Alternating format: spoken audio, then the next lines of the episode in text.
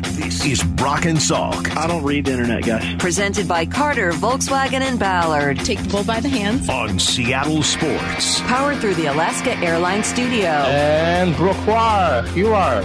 And Brock Huard. Now, here are your hosts, Brock Huard and Mike Salk. Doesn't the world just seem a little bit lighter, Brock? Doesn't it just seem a little bit better when the Mariners are winning? Doesn't it just make you a little happier? It's incredible. Put a little extra smile on your face. You don't even worry about the fact that it's August 9th and it's raining outside like it's freaking March. Like, you can Don't just sort it. of deal with those things a little bit easier because, hey, Mm-hmm. the Mariners are winning, and that makes the world just a little bit more fun. Uh, the Seahawks are also one day away from a first preseason matchup. How about that? That is the other thing that, like, every year gets to me quicker than I ever expect. So, tomorrow evening, we'll have some Seahawks football here on the station. Looking forward to that. And as we get ready for this season, we've been counting down the most intriguing players on this team, and it brings us to today. Number 13. Yeah, I did a little edit, uh, and number thirteen is Julian Love, who we spoke to earlier this week. Why? Why is Julian Love here? I think that's the thing that makes him so intriguing to me, and ahead of some of the guys that were ahead of, you know, were behind him, is he didn't seem necessary, right? It seemed like this was a position of some level of depth. They have Jamal Adams coming back, who plays the same spot. Quandre has been a Pro Bowler and one of the better players on this team. And oh, by the way, they'd gotten pretty good contribution from Ryan Neal and others who have stepped into that role over the course of the last few seasons. So, did they really need Julian Love? Well, as it turns out, he was wondering the same thing. Yeah, that was my first question when I got a call that they wanted to fly me out was why? Uh, they, they have two of the, the best safeties in the game. Um, you know, I had a really good year last year. Was looking to build off of it, looking to start somewhere. You know, be that guy at safety. Um, and then just my first conversation with Coach Carroll made me realize that you know something special is going on right now, um, and he has the ability to u- utilize all of us in the safety room. Um, you know, Jamal has been such a good help uh, being around in these meetings uh, the past few weeks. Quandre has been a great help. Good, it's been good getting to play next to him. I think all of us, all, our, all of our games will elevate um, because we're in the same room together. Yeah, so he ends up coming despite the fact that he recognized it seemed like sort of an awkward fit for him in Seattle. And so, okay, he's here. He's played great so far. And it starts to beg the next question What does this mean for Jamal? What does it mean for the way they want to play the rest of this secondary? We heard that Mark uh, Schlereth yesterday call him just a football playing Jesse, which is about as high a compliment as Mark Schlereth can give anybody. And he suggested, just like you have, Brock, that maybe we'll see Jamal playing a little bit more weak side linebacker if and when he does return. But you know, you're talking about adding some real talent at a position where maybe it wasn't what we were all talking about in the offseason. But according to him, it's a great way to take away some of the tight ends and other other positions that uh, that teams are trying to beat you with. So the last few years. The biggest problem for this defense has been passes right over the middle of the field. And if he and Quandre can work together to take those away, you're talking about a significant change to your defense. Yeah, it helped last year. I mean, the, the pterodactyl that was Woolen chased some of those things down, picked him off, knocked him down. Uh, Quandre is just a super savvy player. I, I would actually contend. Coby. Bryant helped it too. He did. I, I would contend last year the biggest safety issue, other than Quandre, and once Jamal was out after the first game, was there was no eraser. Yeah. Like that LOB had erasers. That's why I like when Mark says they're deeper, and he didn't say they were better. He said they were deeper. But that LOB left such an imprint on me. When Jordy Nelson and those Packer receivers look for grass to fall in because they don't want to go over the middle, because they don't want to run a slant route because of what's lurking in Kam and Earl. Earl was so underrated in that way. He really was. I mean, he was an unbelievable center fielder, but he would. Do you remember how he would just Oh, yeah. saw dudes in half? Ask Gronk's ribs Not what only Earl Thomas it, felt like. I knew you were going to use that exact phrase. He saw him in half, like a film, H O R R O R film. I don't use that word because I can't say it appropriately, but that's what he was. He'd like tear their body, like, oh, there's his whole lower body laying on the ground somewhere. Chainsaw just went through him, and his name was Earl Thomas. But when Jamal went out last year, that safety position, how many like Josh Jones, like, oh my gosh, big run, big run, big run. And that killed your run, you know, per average game in, in yards per carry. So Julian's a good tackler. He's not Earl. He's a he's a good sound tackler. Coby's a good tackler. Right? These corners, Mike Jackson, Trey Brown, feisty tacklers. And and, and um, you know we haven't talked about Jerrick Reed. We'll get to watch him tomorrow night. That dude's a feisty little sucker. So yeah, to me that's what I'm excited about. Julian brings a headiness. I went back and looked at some of my boards when he told us he was a corner at Notre Dame. He was, and he played a lot of what in college you see a boundary corner. Defenses in college, unlike pros, will have a field boundary because the hashes are so wide and there's so much space. In those boundary corners, you're more, more physical guy. You're more instinctive guy. They got to play the run. They got to handle it many times on an island by themselves. And he was very adept at that, made the transition to safety, and now is going to be a, a bit of a jack of all trades, but a safety here. A safety first. Is he Bradley McDougald? That's a pretty good comp. That's I, I think I saw someone mention that somewhere, but I think that's a maybe you did last night in our show notes. I think that's a I think that's a that was me. Yes. I think that's a fair comp.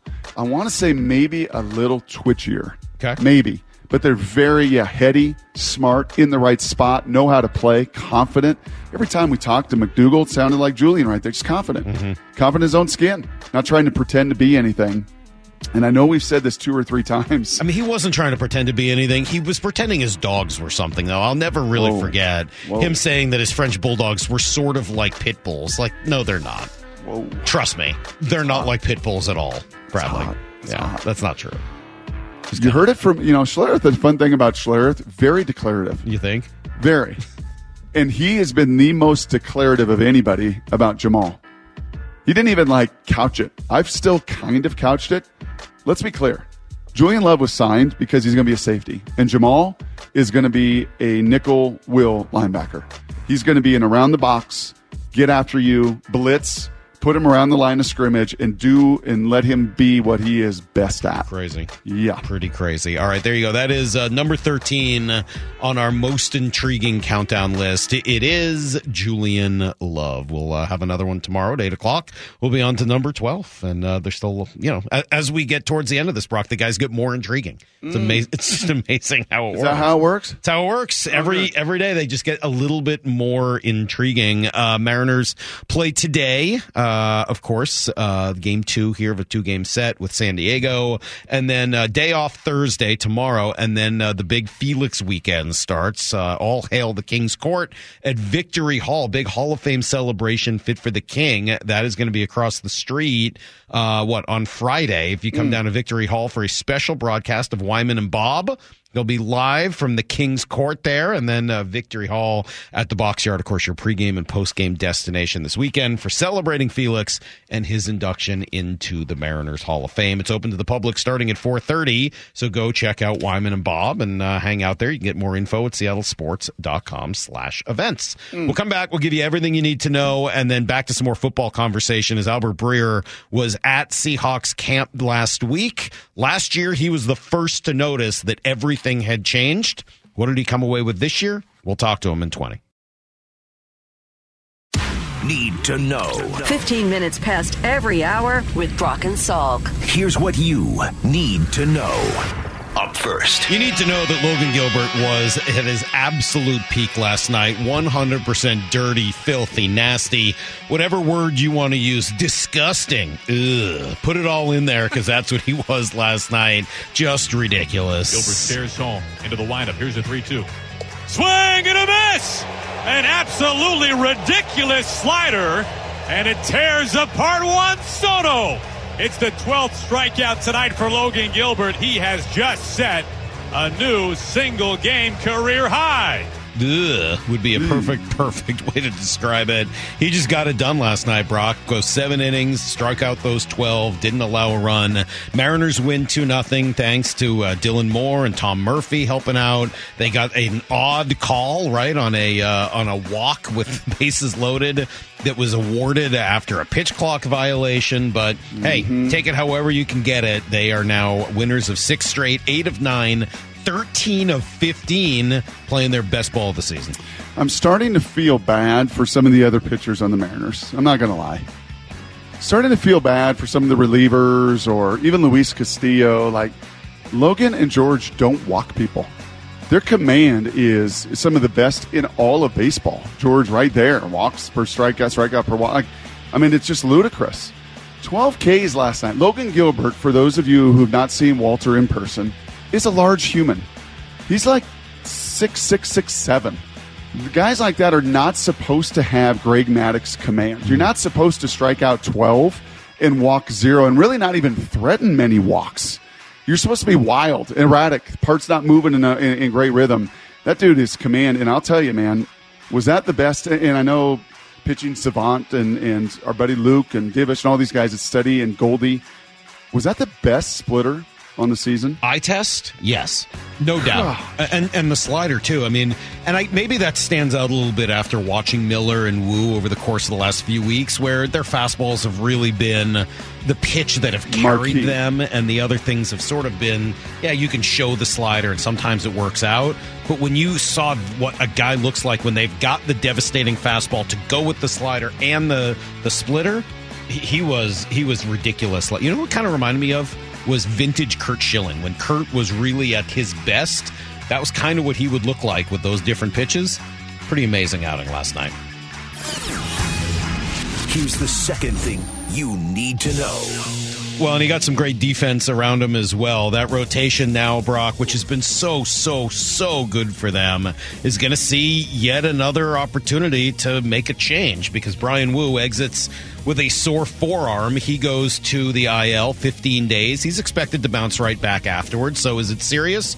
No, not necessarily, but it is forearm. And so, yeah, you know me. The moment I hear forearm and pitcher, my mind goes all the way to the end. Well, see also Robbie Ray, and Right, you don't that's have to go that far. And Marco this year. Right. I mean, sometimes forearm is forearm, and sometimes forearm is more than that. So hopefully, this is going to be in the former category. It didn't sound very serious. It sounded more like he just didn't have quite the same zip or recover quite as he normally would. And mm-hmm. as they should, they should baby Bryan Woo with the way he's, you know, his history is, and just at his age, take him out of the lo- out of the rotation, give him a couple of starts off, and let's get a look at another guy who should be just like him, Emerson Hancock, yet another tall right-hander with two different fastballs and great command. Webb Simpson. Emerson Hancock would be a great, just uh, private country club PGA Tour name, wouldn't Golfer it? name. Oh yeah, look at this. kid- Look at this kid. He's out of South Texas. Then Yeah. they got a great swing. Emerson Hancock. It sounds like he's also got a great changeup. He had a nice spring training and opened up eyes, performed a little bit better, I think, than some expected. Has proved to be, you know, durable. He's, he's made his starts in the minor leagues this year. Has a, a really nice changeup, a plus plus changeup. Going to pitch with the fastball, the changeup, slider, and has uh, had a nice string of outings. He had a little uh, string of four games coming into this call up, which we are anticipating tomorrow, where he gave up one or fewer, actually three. So that's pretty good. I mean, he's he's he's had a pretty good season, just like everybody else at Arkansas. and he's had to ra- to wait. What was that game? Red Rover, Red Rover, come on over. Everybody in Arkansas has got to come on over. Woo, Miller first, Isaiah Campbell, even a couple relievers. And when is my turn? When can Red Rover come on over? When do I get the ball? When do I get the chance? Well. You get it when it really matters, kid. 48 games to go. Team that's as hot as they have ever been this season. You get a chance to deal tonight. And you, Right. Darvish, on the other side, pretty Do- good, man. Do, do I sense a little bit of bitterness? Of, were you the guy that nobody wanted to call over in Red Rover because you were going to hurt somebody coming through? Next. I can tell. I, I know. I know. They don't play that anymore, you know. Too many people get Here's hurt. the third thing you need to know. Hey, by the way, Matt Festa DFA'd yesterday as well. Uh, on the injury front, Seahawks wise, it's not great. And all of a sudden, there's a bunch of names on this list. Devon Witherspoon didn't practice for the second day yesterday. Does that mean we won't see him tomorrow night? That's kind of a bummer, but it seems somewhat likely. Dee Eskridge, Damien Lewis, Ken Walker, Joey Blount, Derek Young, all unable to go yesterday. Let me focus because I, I spent some time on the wide receivers earlier. Devon Witherspoon is kind of an interesting case, right? I mean, the ex- expectation was Devon Witherspoon is going to be your outside corner, starting opposite Tariq Woolen day one. Well, we haven't seen a lot of that. I mean, we've seen him at sort of the inside nickel spot, and we said, all right, you know, that's fine. He can start outside and then slide inside when you go to a nickel package. That's fine. But we just haven't seen a lot. Not none. I don't want to. I don't want to exaggerate it. But is there a reasonable chance that he doesn't end up as an outside corner? Let's see how much time he misses. I mean, he missed the first couple days of practice. They babied him rightfully so through OTAs. And guess who's been there all the way along? Mike Jack. Like, you ain't taking my job, And, kid. and I'm sorry. Yeah, and Trey Brown And Trey. as well. But, I mean, just directly starting opposite of Woolen. It's, you know, the guy that started every game last year. This is, It's just those coaches, and I don't know. You, you did, probably didn't watch any Hard Knocks last night. No. It's pretty good. Robert Saleh actually presented pretty well in front of the team. And I'm just reminded how important that presence as a head coach and your ability to present to huge rooms. Right? Even, th- this is different than even like my day where it was, you know, 53 guys, I don't know, 10, 12 coaches. Now there's like 100 people in that room. Mm-hmm. Assistants to the assistants to the assistants, the quality control quality. Like you've got to be able to present. And every one of these guys, when they start camp, all 32 head coaches are like, hey, man, don't count numbers. Don't you look around. You go out and you do your job. You know, and rookies don't think you're going to take a grown man's job, their livelihood. You got to, you know, it's not going to be given to you. If you're going to take it, you got to go get it.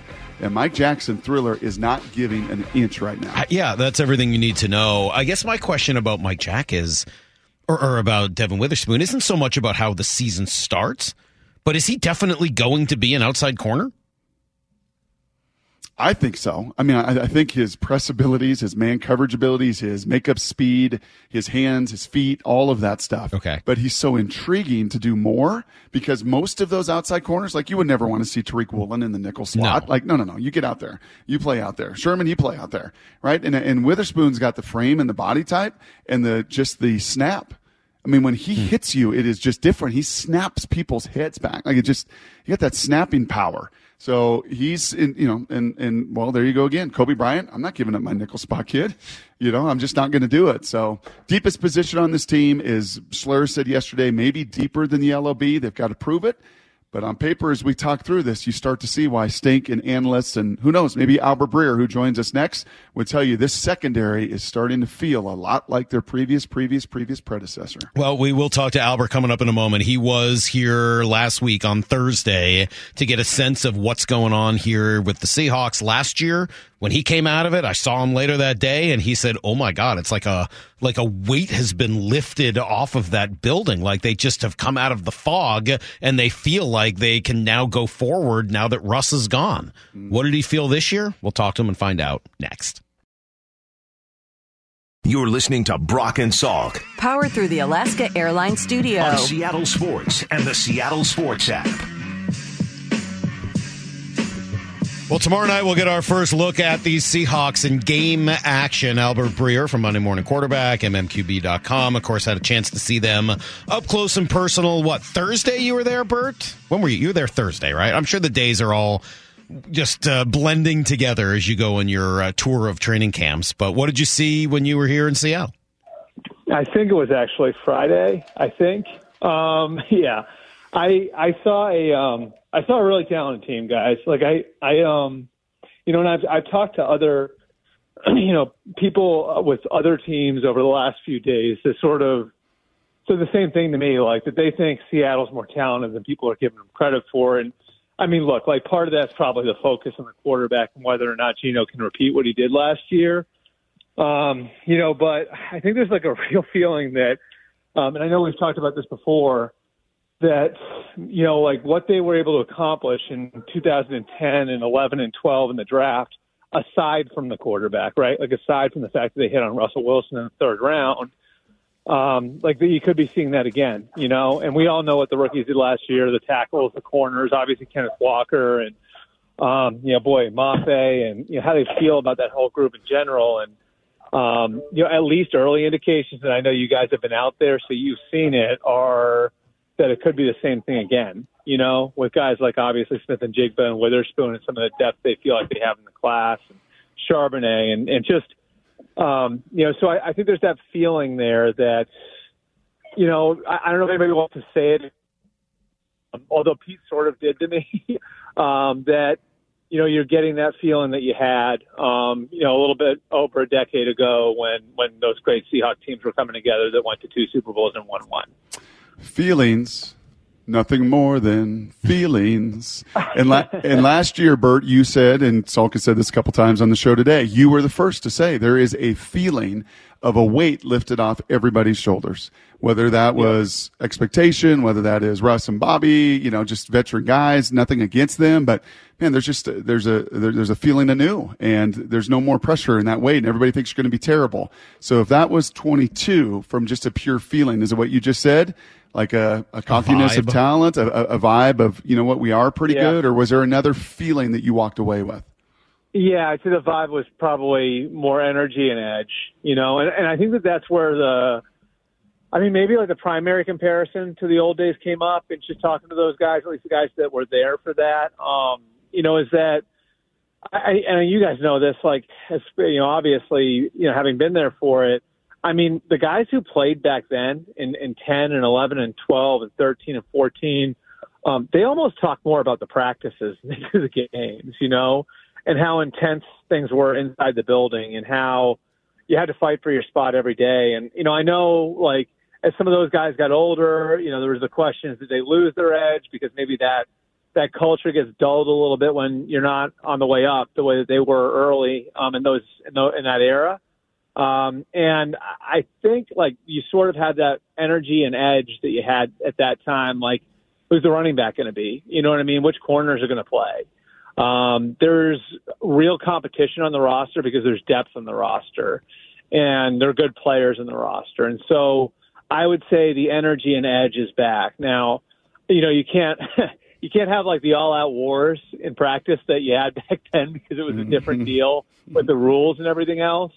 Um, you know, but I definitely think that like there's that that that that that edge that they had, you know, all those years ago, and um, you know, we'll see whether or not it manifests in the field. But I I certainly think you can feel it when you're around the the, the players and the coaches. Any players stand out to you?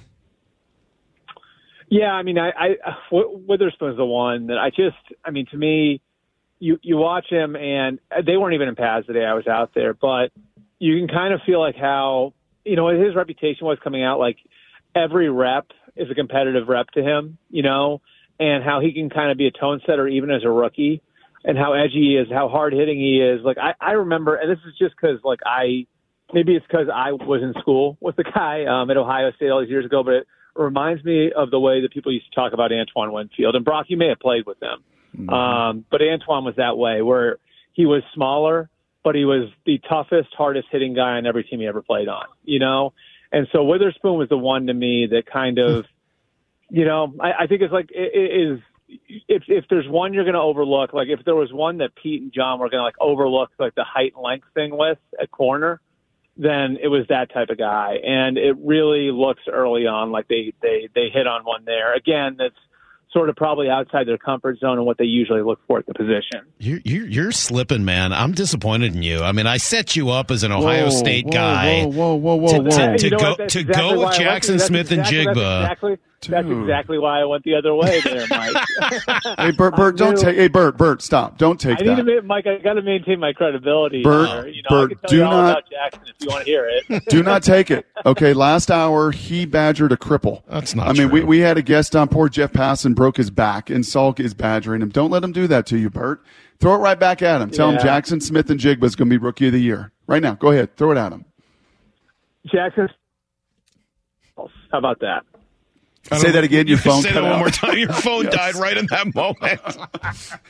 Jaxon Smith-Njigba might might catch hundred balls. How about that? yeah, he might. He's pretty good, huh? I mean, but but that's what he is, you know, and like that's what the expectation should be. Is and not that a hundred balls, but like he's like a high volume guy.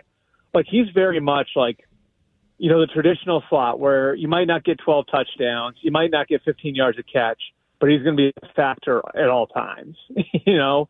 And so he's that sort of player, and um, I think it's it's going to be exciting to see him. I'll tell you what, like the other thing that stuck, stood, stood out to me, um, the depth at defensive end. Now, I think they have some work to do on the interior, and they may actually, you know, make a move as we get, you know, as we get closer to the start of the season and their cut downs and everything else. Um, but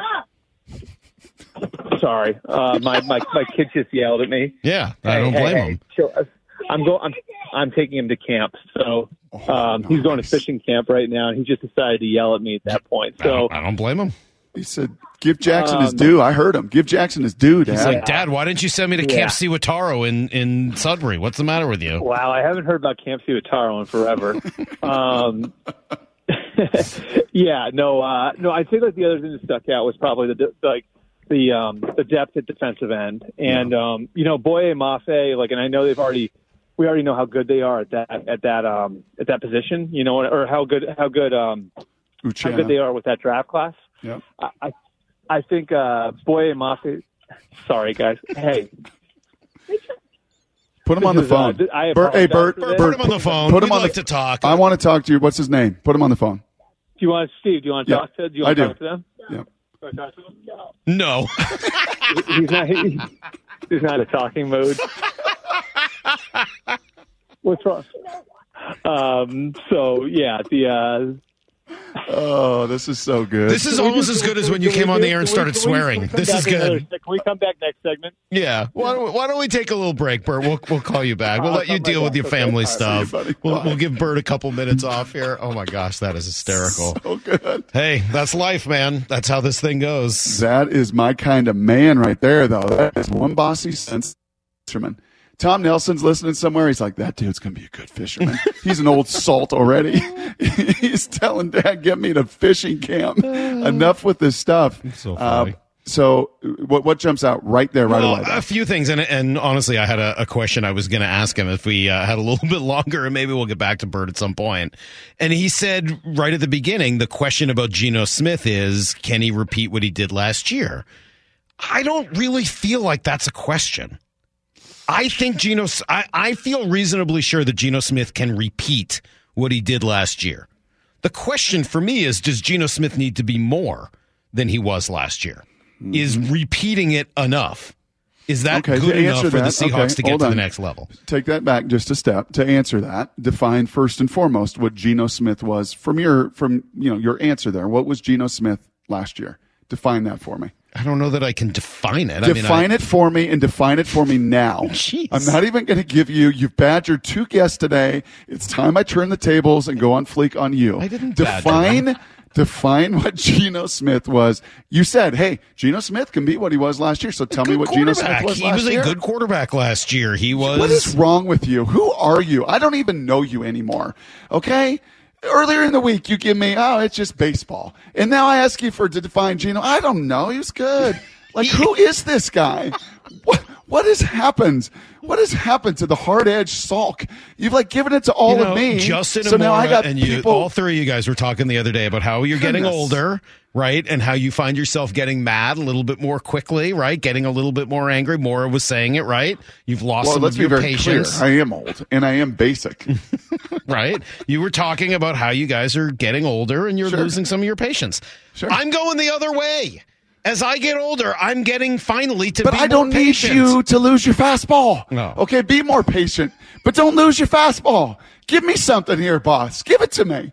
Geno Smith last year, and don't tell me he was a good quarterback. He was. I can, Mike, I can pick someone up off the 405 and bring them in studio, and you know what they would tell me? Geno Smith. Well, they might they might Yeah. panic like Roger.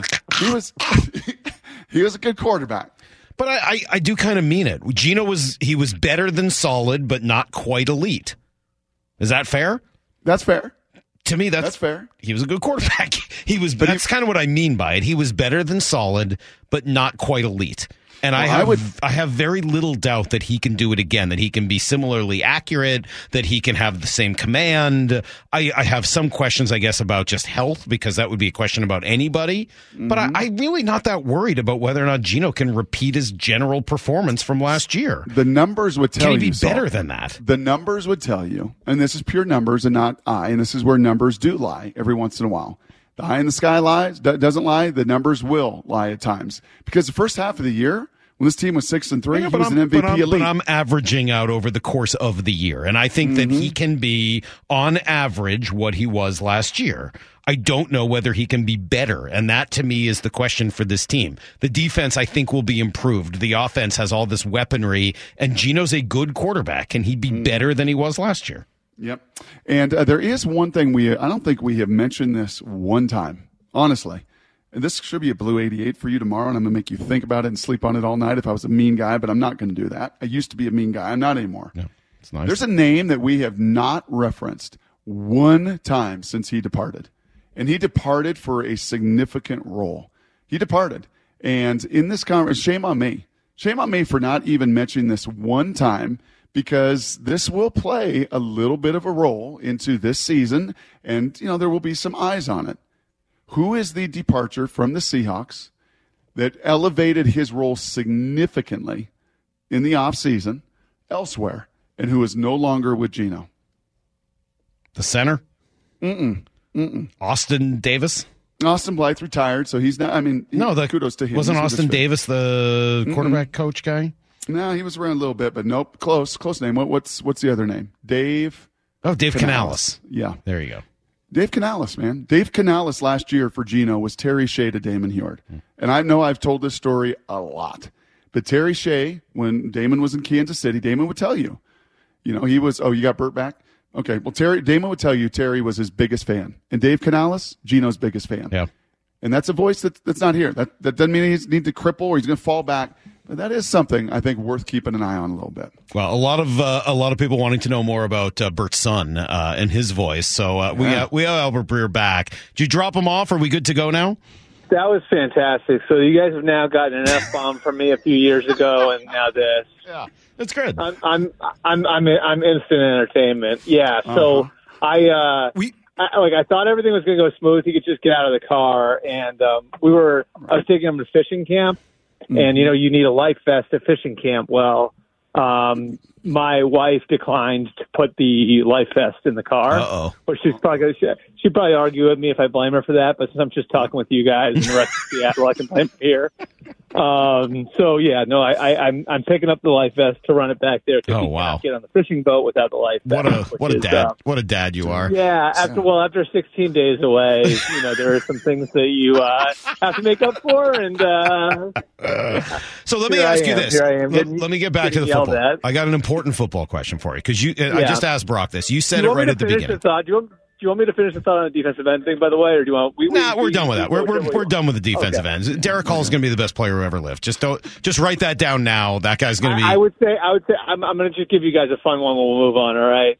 What I was trying to say while my kid was yelling at me, um, Boye Mafe is drawing Cliff Avril comparisons in, in, in, inside that building. So I just thought that'd be an interesting nugget to give you guys. for sure. He he's um he's a pretty athletic dude. I mean, like he may need to figure the game out a little bit, but it sure sounds Yeah. like a year in that's starting to come. And and then you put Derick Hall out there and Nwosu. All of a sudden, uh, what used to be a weakness maybe is one of the strengths of this team. Yeah, yeah, and, and and I think like one of the things that's cool about it is both Hall and Mafe are like bigger, tougher, you know, like heavy-handed defensive ends that, you know, theoretically at least if they grow the way that the Seahawks hope, can play, turn into three-down players, you know, and so. Yeah, I mean, like I said, like I was saying earlier, like the interior still definitely needs some work, but um, there's no question that they feel really, really good about, you know, where they are at defensive end with their young players. Bert, Bert, Saul would a- answer the question, um, and I know you will because you got a fastball still, man, up and in fastball. Even though your kid sounds like he's got a better one than you. Can Geno repeat? Can Geno repeat and do even more than he did a season ago? he's doing all the right things. I will say that. Um, you know, I just know from the time he spent in the off season. I mean, I, I mean, beyond just like he's spending a couple extra weeks at the facility and, and being there through the Super Bowl, which he didn't have to do. You know, most guys disperse, and he stuck around for an extra couple of weeks to get extra work in and kind of debrief on the season to what he did in the off season. Like I, I before I talked to him about this, um, you know, I'd never heard of a guy going, you know, all these guys have like passing camps and all that, like, and they'll come and meet in Texas or California or Florida, or whatever. I'd never heard of a guy going individually, one by one, to each of his receivers to go meet with them and work with them. And so, you know, he's doing and saying all the right things, and he's supremely confident. And I think, you know, with what's around him, he's really set up um, to have a, another great year. You know, I think so much of it with quarterbacks comes down to environment and you know, I think he's got a real comfort level with Shane now. Um, and then beyond just that, like you look at the talent, the two tackles, the receivers between, you know, Metcalf and Lockett, and now with Jaxon coming in, what they have in the backfield, you know, presuming those guys get healthy. Um, and you know, it's just, I just think you look around him, Brock, and, um, you know, he's set up to have a really nice year. He's done all the things to set himself up to do that as well. Did, did you get to Niners while you were out here as well? Did you? I did. Okay, so Yep. so comp these two teams. How you know the idea is that Seattle's got to try to catch San Francisco. How far off from doing that are they? Uh, I think San Francisco's got the best ro- roster in the league. Um, you know, and, and it's it's really obvious when you're there. I mean, you just look at it, and I, I almost forgot like Javon Hargrave's on the team. You know what I mean? Like, and you're looking at it, and it's like, a God, like there's Armstead, there's Warner, there's Ward, and there's Hufanga, and then like you don't even, and then then then you realize, oh, like wait, Javon Hargrave from you know the Eagles is here now, and their best player Nick Bosa isn't even out here, and then on offense, you know it's Aiyuk and it's Deebo Samuel and it's Trent Williams. So, I you know I think that it's sort of similar in a way, in that like you know a lot of the the how far this team goes is going to be based on the quarterback, but I still say like from a roster standpoint, the Seahawks are trying to get where the Niners are, and the Seahawks are probably, you know, like, I, you know, like I think that Mm-hmm. Yep, life jacket just went out the door. just threw it, and he went off the dock into the water. Yeah. Everybody say a prayer for Bert. Oh, poor Bert. Poor Bert. I'm still here. Oh, you're still there. Yeah. I'm still here. I can hear you. Oh, Maybe we you thought can't hear me, but I can hear you. I, I said, I said to Niner, I said to God, this is a, this is a, this, this is one that'll go down in the books. I, I had, uh, yeah, no, I, all all I was saying was that, uh, that I think that the, the Seahawks are right now, like maybe the hope would be that they're a younger version of what the Niners already are. You know, when all of those guys, all those names I rattled off, I don't know how many of them you heard, um, Yeah. were, were, were young players coming up. Well, they chased him down the first time, Bert, and that's why we love you, and we will have you on again, and this is going to be very, very memorable. But Well, part of the reason, You know, the good news is I set the bar so low this Right. time that I'm I'm, I'm bound to clear it the next time, right? well, they had to chase the Niners down, right? It was a big bad bully. It was Harbaugh. It was a Super Bowl team. It was all of that. It was talent. God, goodness gracious. Remember those Niners teams with Patrick Willis and all their guys? And the Seahawks chased Yep. them down then. And fast forward a decade, and it feels like they're having to chase them down now. They went 0 3 against them last year. It doesn't feel like this year they're going to go 0 3 again. Yeah. All right, that's it. For, We're done. For, for, for, for, We're done. We're done. sorry, guys. Make Albert go away. Oh, we'll do I it again. Him. He's my I love- favorite, but we're Oh, done. gosh. We're done. Mora, Oh, goodbye. he's so good. He's the best, but we're done. We're Yes. done with Albert for today. He's going to be so frustrated, and he shouldn't He's so be. mad. He'd take his phone and throw it into whatever fishing lake his kid is at, but that's all right. He, uh, I think we kind of get the idea. He, Yes. he really likes what the Seahawks team has done. He thinks they've got a lot of young talent, and he think, still thinks the Niners are better. Yep. And I, I don't know that I can disagree with that. Well, I mean, think think about it. What just he just rattled off. there. Yeah, it, it's what we have talked about. It's what you talked about with the Kraken. All right, it's what we talk about with the Mariners. What we talk about with the Seahawks. What we do in this day and age, and we try to fight it as much as we can, and not just live on stars.